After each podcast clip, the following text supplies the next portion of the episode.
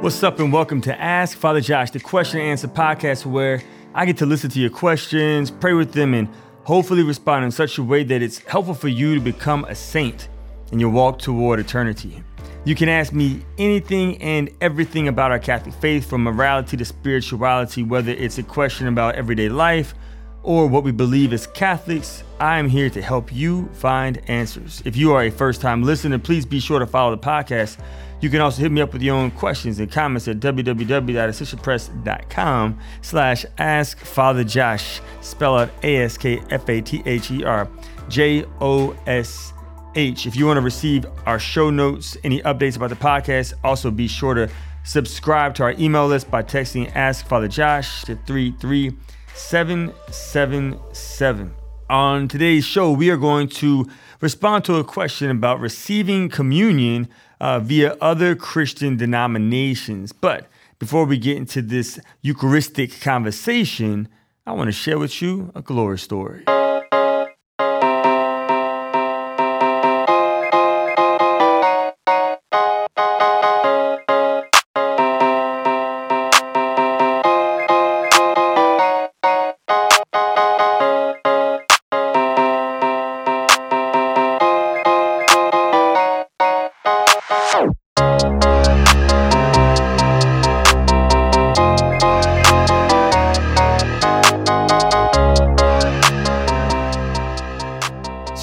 Story is this: uh, this past week, I was I was blessed to be able to go to the National Catholic Vocation Directors Conference uh, in Baltimore. It, it, was a gift. I typically, I'll be honest with you, I'm not big on going to conferences. I, I am just not. I, I don't mind to speak at a, a few conferences a year uh, because that's part of my charism. I'm an evangelist. It's a gift that the Holy Spirit has given me, and it's life giving to do that a few times a year. I don't do it often, but when I do it, I enjoy it. I've never really been big on going to conferences, though. I typically find a lot of conferences to be very draining and sometimes boring. And uh, yeah, this was not. This was everything and more. It was so good. Sister Miriam James, who is one of my like closest friends in ministry. I met her probably 12 years ago when I was in seminary, and we immediately became best friends. She was at my ordination. She knows my family. Uh, we are just very close, and uh, we always get to see each other a few times a year because we do so much ministry together. But it was such a gift to listen to her as she prophetically spoke blessings over the priest, the vocation directors at this conference. She has a gift and anointing from the Lord, and her and I were hanging out a few days uh, before she spoke, and I was telling her, I was like, "Yeah, you know, I'm in a great place right now. I'm in, I'm in pure consolation. Like, I, I'm just really in a great place with Jesus. He and I are, are really, really close, and He's always close to me. But I'm perceiving the proximity, and uh, and then she spoke, and when she spoke, man, like she was able to to to draw me places with Christ, deeper, deeper, deeper and I was able to then begin to process some of that in my time before the Blessed Sacrament and prayer. And I look forward to going to spiritual direction, with my spiritual director to go deeper in that as well. But I was like, man, like the gift that she had to just take me uh, to, to gently, like, like Mary, to draw me places with Jesus that I didn't know I wanted to even go. So that was a huge gift. Uh, it was a gift to, to learn from other vocation directors across the nation of what they're doing and how how they are ministering to their their people in their land. But it's also just a gift to have some of these side conversations with people between the conferences, between the presentations, and they were all so good. Uh, to just meet with people over coffee or at lunch or dinner, or as we're walking to and from things, and have these really, really benefit, like really helpful conversations. There was a sister who I spoke with, and she's been a sister for over three decades and she's an Orthodox sister, and she's a joyful sister, and she's been in love with Jesus Christ for more than three decades. Uh, and she was even sharing with me at lunch that like the Lord in the past year of her religious life as a bride of Jesus has taken her places where she's never known that they could go in their relationship with each other. And there's breakthroughs that are happening 35 years into religious life. And I was like, man, how beautiful that there's still so much more. There's always so much more for for all of us. And I remember going to my my holy hour after our conversation and telling Jesus, like, man, like I guess I've always had this fear that it's so good. Like there's he and I are in such a great place that it's just gonna get bad from here. It's gonna go downhill. It won't be bad in the sense that whatever he wants is good for me, but it's gonna be painful for me as far as like the the Dark Night experience Mother Teresa. And uh, he's like, not necessarily. That might not be your path, you know. Like Josh, like there's always good with me. I always have your good in mind, and it gets even better than what it is now. And so I don't know where you are at in your relationship with the Lord right now, but there's more. There's more. There's more. I just encourage you to seek out more time with Him more time with him, more time with him in prayer, more time with him in scripture, more time with him in the blessed sacrament, more time with him and sharing your heart and listening to him share his heart because yeah, there other things just will not satisfy us. Other things will not give peace to our hearts. If we are rooted and devoted to uh, social media uh, or blogs or YouTube videos or podcasts, I know I have a podcast, but if we're devoted to this more than we're devoted to our relationship with Him, we're going to feel empty. But the more time we give to Him, the more fruit that we're going to experience in our relationship with Him, even if there's seasons of darkness that He invites us to so we can abide with Him there. Yeah, it's just prayer. Uh, so good. So this conference was just an unexpected gift. It was it almost felt like a retreat uh, that he and I were able to be on with each other. Um, so yeah, glory story is grateful, grateful, grateful, grateful for this past conference. If you hear also in the background like this, like my jacket making noise, it's because today I'm recording this the day of the LSU versus Southern University football game. And I'm going to the football game. I uh, went to Southern University. I was a priest at LSU, but I attended Southern University. And so I'm wearing my Southern University uh, outfit over my cleric. So you, you see my collar, but you see this like really cool uh, Southern swag I got going on because the priest at LSU is going to wear the LSU swag and we're sitting by each other. And so it's going to be fun to, uh, yeah, to just rep our, our difference. He went to LSU, went to Southern. So, uh, yeah, but that's, if you hear the noise in the background, it's my obnoxious Southern University Jaguars jacket. And if you don't hear it, then blessed be God. With that, let's go ahead and jump into today's topic.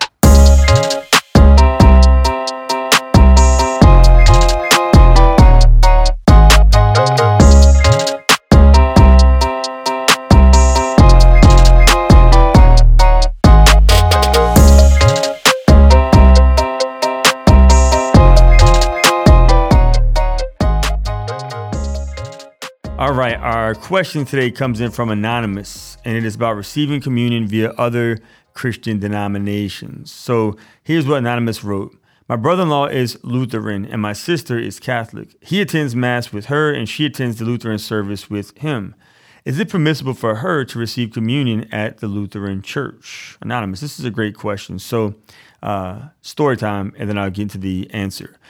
So, uh, a number of years ago, y'all know, many of you know, I was baptized Catholic. I was had my first communion, first reconciliation, all that in high school, stopped going to mass, began to go to uh, Protestant, evangelical, Christian communities, a few Baptist communities. My dad is um, AME, African Methodist Episcopalian, so went there as well a few times. Primarily, though, I was, I was involved in like the evangelical world uh, for about three years. And I really enjoyed it when I was there. I was involved in Bible studies. I was involved in their youth ministry. I uh, enjoyed praise and worship. Uh, I enjoyed the preaching. I enjoyed a lot of what I experienced during those years. Uh, I also was compartmentalizing my faith during those years, and I would live a double life. So I'd go to those different services and those different communities and invest in them, but I was also investing in a whole other world with people that did not care about my salvation. And I was um, I was just doing things that did not glorify God and uh, living a mortally sinful lifestyle um, at the same time. And I would, week after week, I would go down to an altar call and give my life to Christ again. And then the weekend, I would go and party like a rock star. And then I would go and give my life to Christ again. And that went on for three years.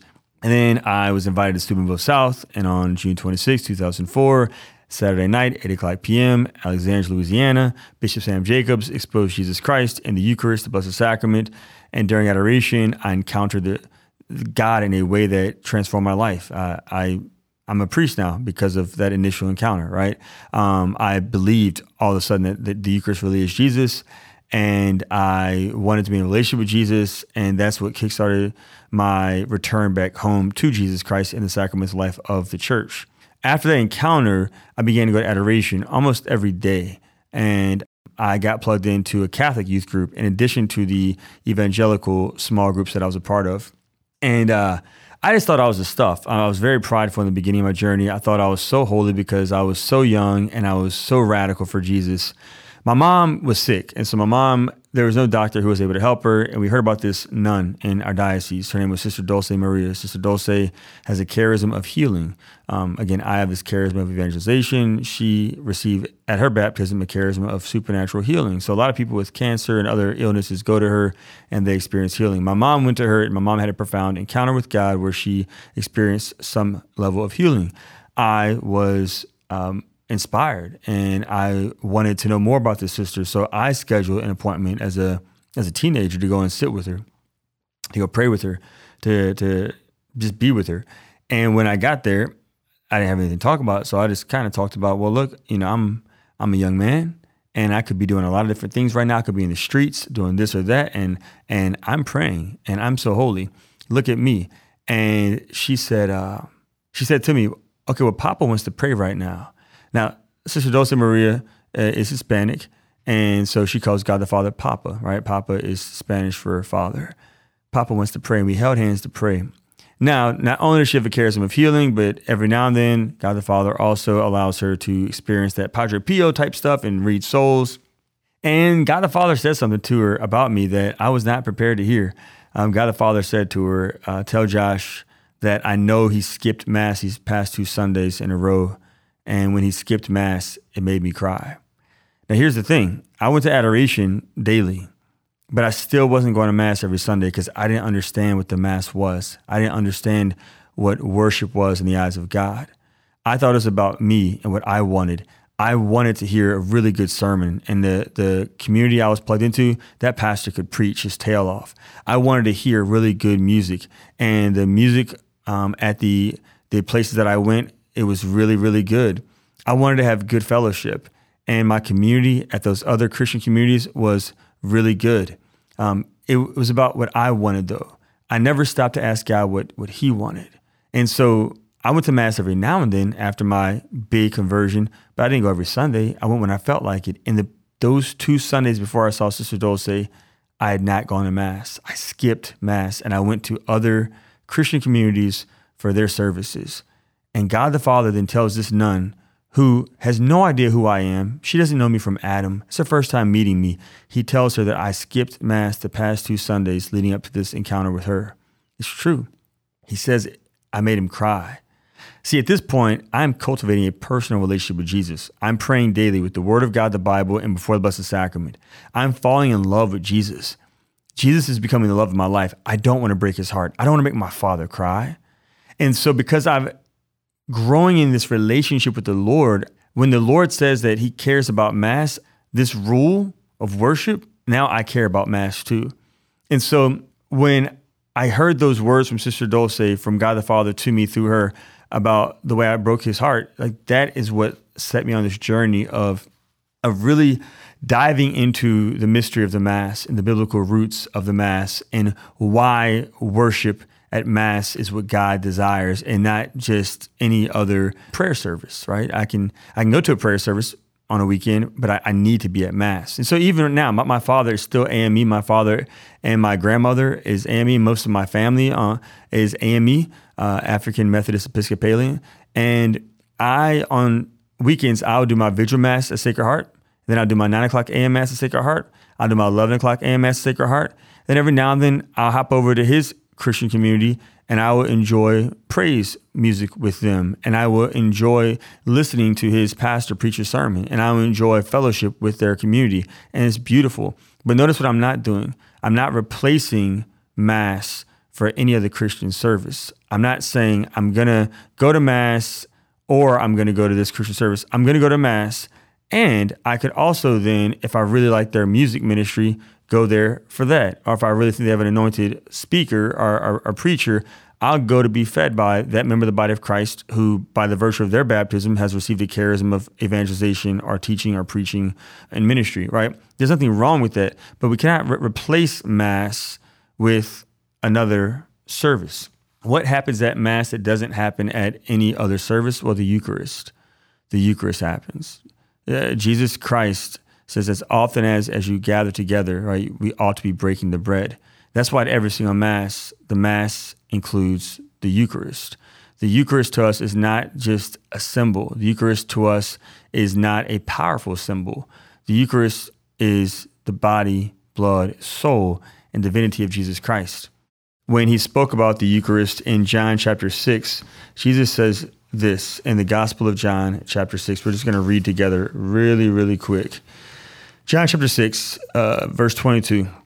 On the next day, the people who remained on the other side of the sea saw that there had been only one boat there and that Jesus had not entered the boat with his disciples, but that his disciples had gone away alone. However, boats from the Tiberias came near the place where they ate the bread after the Lord had given thanks. So when the people saw that Jesus was not there, nor his disciples, they themselves got into boats and went to Capernaum, seeking Jesus. When they found him on the other side of the, of the sea, they said to him, Rabbi, when did you come here? Jesus answered them, Truly, truly, I say to you, you seek me not because you saw signs, but because you ate your fill of the loaves. Do not labor for the food which perishes, but for the food which endures to eternal life which the Son of Man will give to you. For on him has God the Father set his seal. And then they said to him, What must we do to be doing the works of God? Jesus answered them, This is the work of God, that you believe in him whom he has sent. So they said to him, Then what sign do you do that we may see and believe you? What do you perform? Our fathers ate the manna in the wilderness, as it is written, He gave them bread from heaven to eat. Now remember, the manna, real quick, is uh, the Israelites they received this manna, which literally means "what is it bread?" This "what is it bread" came down from heaven to feed them um, when they were freed from slavery. Uh, so they received this miraculous bread. Anything in the Old Testament cannot be greater than what God offers us in the New Testament, right? And so, uh, if the Eucharist is just a symbol, then it seems like the man is a greater a greater gift than than ordinary bread that we're just symbolizing God, right? Let's go back to the text on verse 32 now. Jesus then said to them, Truly, truly, I say to you, it was not Moses who gave you the bread from heaven. My Father gives you the true bread from heaven. For the bread of God is that which comes down from heaven and gives life to the world. They said to him, Lord, give us this bread always. Jesus said to them, I am the bread of life. He who comes to me shall not hunger, and he who believes in me shall never thirst. But I said to you that you have seen me and yet do not believe. All that the Father gives me will come to me, and him who comes to me I will not cast out. For I have come down from heaven, not to do my own will, but the will of him who sent me. And this is the will of him who sent me, that I should lose nothing of all that he has given me, but raise it up on the last day. For this is the will of my Father, that everyone who sees the Son and believes in him should have eternal life, and I will raise him up at the last day. The Jews then murmured at him because he said, I am the bread which came down from heaven. They said, Is not this Jesus, the son of Joseph, whose father and mother we know? How does he now say, I have come down from heaven? Jesus answered them, Do not murmur among yourselves. No one can come to me unless the Father who sent me draws him, and I will raise him up at the last day. It is written in the prophets, and they shall all be taught by God. Everyone who has heard and learned from the Father comes to me. Not that anyone has seen the Father except him who is from God. He has seen the Father. Truly, truly, I say to you, he who believes has eternal life. I am the bread of life. Your fathers ate the manna in the wilderness, and they died. This is the bread which comes down from heaven, that a man may eat of it and not die. I am the living bread which comes down from heaven. If anyone eats this bread, he will live forever, and the bread which I shall give for the life of the world is my flesh. The Jews then disputed among themselves, saying, How can this man give us his flesh to eat? So Jesus said to them, Truly, truly, I say to you, unless you eat the flesh of the Son of Man and drink his blood, you have no life in you. He who eats my flesh and drinks my blood has eternal life and I will raise him up on the last day. For my flesh is food indeed, and my blood is drink indeed. He who eats my flesh and drinks my blood abides in me, and I in him. As the living Father sent me, and I live because of the Father, so he who eats me will live because of me. And this is the bread which came down from heaven, not such as your fathers ate and died. He who eats this bread will live forever. So Jesus makes it very clear that he is the bread of life. After he said this in John chapter 6, verse 66, a number of his disciples left him. They no longer followed him. They walked away from him because they didn't believe him. And he didn't say, wait a minute, y'all, come back. I was just joking. You, you not get what I'm saying. No, he let them go. He let them walk away. And he said them to the apostles, what, what do y'all want to go to? Like, y'all can leave. And Peter said, but Lord, to whom shall we go? For you have the words of eternal life.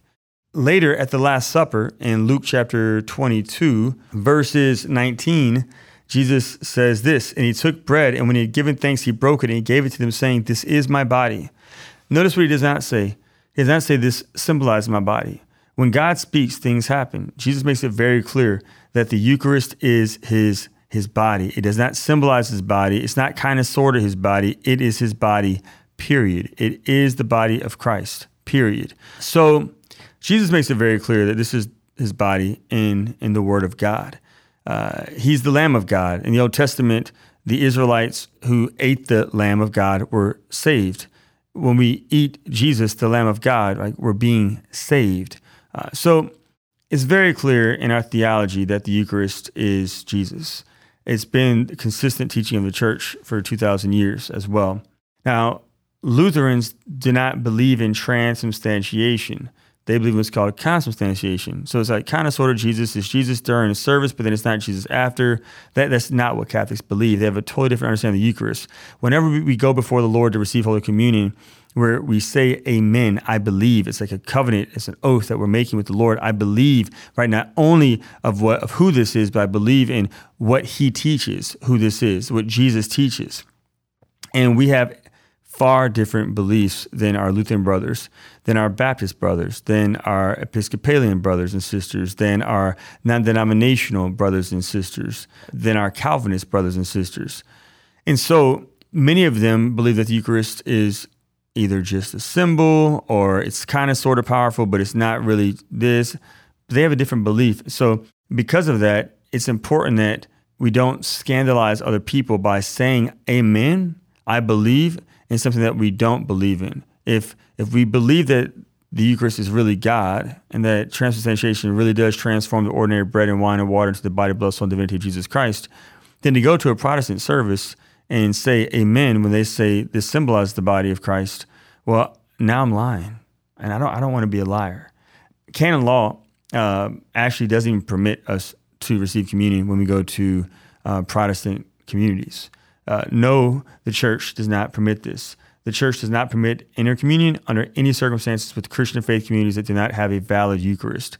And because our brothers and sisters who broke away from Peter um, do not have a valid Eucharist, we cannot and we do not receive communion from their churches. So, though your sister, I believe it's your sister, right, anonymous. Though your sister, uh, he attends mass with her and she with him. My, your brother-in-law is yeah. So your sister res- goes to Lutheran services every now and then. That's um, that's totally fine that she can go there, but she needs to only receive communion when she's at Catholic mass, so as not to confuse her family or scandalize the faithful or lie with her actions because she, as a Catholic, believes in transubstantiation and Lutherans do not believe in that. It's two different things. Um, but as long as she goes to Mass, she can still go to uh, a service with her husband at the Lutheran community as, as well. But that community is not to replace the holy sacrifice of the Mass. So hopefully that was helpful. Let me know your thoughts. Hit me up with follow up feedback about this particular topic. We're going to take a quick break, and when we come back, we're going to dive into our saint for the show, who is also a Eucharistic saint. The most important person ever to walk the face of the earth. The source and summit of all things Catholic. But do we really know him? Hi, I'm Dr. Marcellino D'Ambrosio, sometimes known as Dr. Italy. For 30 years, I've taught about Jesus in Catholic University classrooms, on TV, and on radio. And I've been surprised at how Catholics fascinated with so many of the unique features of the rich Catholic tradition, seem to take for granted the very basis of it all the person of our Lord and Savior Jesus Christ. Some other Catholic Bible teachers I know have noticed the very same problem. So, Jeff Cavins, Dr. Edward Sri, and I decided to collaborate on a groundbreaking study that would focus simply on the life and teaching of Jesus Christ, filmed on location in the land where it all happened. Those who take this journey with us will learn amazing new things about the gospel stories they thought they knew so well, about his family, his friends, his enemies, his miracles. But even more importantly, they will come to know Jesus in a new and astonishing way that will make a surprising difference in their everyday lives. This study, Jesus, the Way, the Truth, and the Life, helps you learn with all your senses. The videos filmed on site in the Holy Land will change the way you visualize the gospel stories. The study guide includes gorgeous images, provocative quotes, illuminating maps, and challenging questions. The book that accompanies the study will have you riveted all the way to the end. Order the study pack now at ascensionpress.com forward slash Jesus and get immediate at home access to the videos and the study guide while the printed components are shipped to you. Again, you can order Jesus, the Way, the Truth, and the Life at ascensionpress.com forward slash Jesus. You'll be glad you did. Your life will never be the same.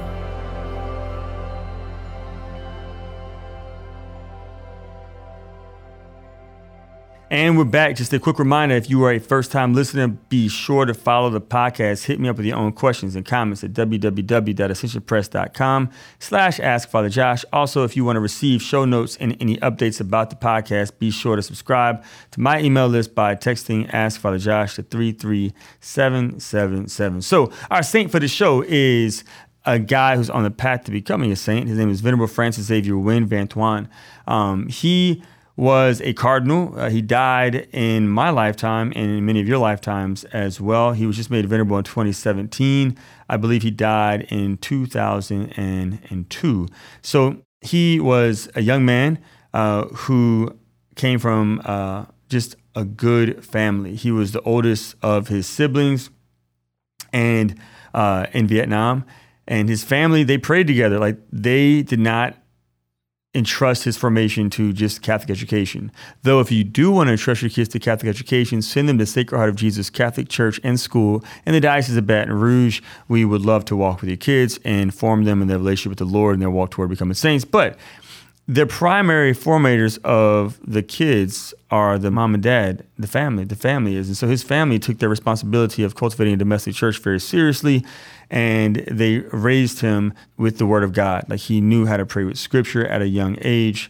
He heard the stories of the the lives of the saints, like you're hearing right now about him. And so he perceived, like me, the call to be a priest after he went to a Eucharistic centered event. He went to seminary as a young teenager, got his degree in philosophy, theology, uh, was eventually ordained uh, and he not only served the people in his parish, but he served the hospital, he served the prison, um, and then he went off to study in Rome, where he got a degree in canon law. Which again, canon law actually answered our question today about can a Catholic receive Holy Communion if they go to a Protestant service. So canon law, even though the book might seem pretty big and boring, it's actually really uh, a great blessing to our church. It helps us to to stay in the right bounds as we cultivate our relationship with with the Lord Jesus Christ. So Venerable Francis Xavier Nguyen uh, was a fruitful priest. He was so fruitful in his ministry, and he eventually became a bishop. And uh, whenever he became a bishop, uh, he continued to uh, experience just supernatural fruit um, in in Vietnam, and he helped a lot of people fall in love with Jesus. He helped to found different evangelical media apostolates um, he was able to share the faith in a way that brought many people to a deeper intimacy with Christ and helped many men respond to a call to the priesthood, as well as women respond to a call to the religious life. Eventually, he was named the coadjutor bishop of Saigon, uh, which was the capital of South Vietnam. And seven days after he became bishop, Saigon fell to the, the communists in the north and they persecuted him. They arrested him. They put him in a prison. He literally spent 13 years of his life in prison. Like St. Paul was in prison, like Peter was in prison, like Jesus Christ was in prison. This holy bishop was now in prison for 13 years, nine of which he was in prison in solitary confinement, which means that he was by himself. But while he was in prison, this is why I said he's a Eucharistic, a Eucharistic saint. While he's in prison, different lay leaders would find ways to sneak into his prison cell little drops of wine and and little pieces of bread, like crumbs of bread. And he would put the bread and the wine and little pieces of water in the palms of his hand. And he would celebrate the holy sacrifice of the Mass, not at a beautiful altar, not in a beautiful cathedral, but in his prison cell. And he was able to do this because he memorized the missal. And so he was able to recite it, the prayers from memory, saying the words of Jesus Christ daily. This is my body. Not to symbolize this, but this is my body. Uh, eventually, he was released from prison and I went to Rome and uh, became a cardinal and died a few years later from cancer. But it's just a, he has a beautiful testimony and a beautiful testament of not allowing his circumstances to prevent him from worshiping God because he knew how much worship meant to God. He knew that his relationship with God was not about him or his circumstances or his seasons, but about God. And God was asking him to be a priest, to offer up sacrifice for his people, to offer up worship. And so, even in prison, even without good music, even without community, even in solitary confinement, even in unimaginable difficult circumstances, he prioritized worship of God. He prioritized the Eucharist. And so, if he can prioritize worship of God in those circumstances, then how can we not? How can we ever make up an excuse to not prioritize Mass on Sundays, making time for God? How can we not prioritize worshiping God at the Holy Sacrifice? We can. We can make a way. So I just want to encourage you, even if you have to miss a football game or miss a camping trip or miss a boating trip or miss a hunting trip or whatever it might be, to not miss Mass, to not miss the Eucharist, to not miss worship of God. So, Venerable Francis Xavier Nguyen, Van Thuan, we invite you, our brother, to pray for us. Till next time, I look forward to continuing to accompany you and your journey to becoming saints. Don't forget to hit me with your own questions, comments, and critiques at ascensionpress.com slash ask Father Josh. God bless.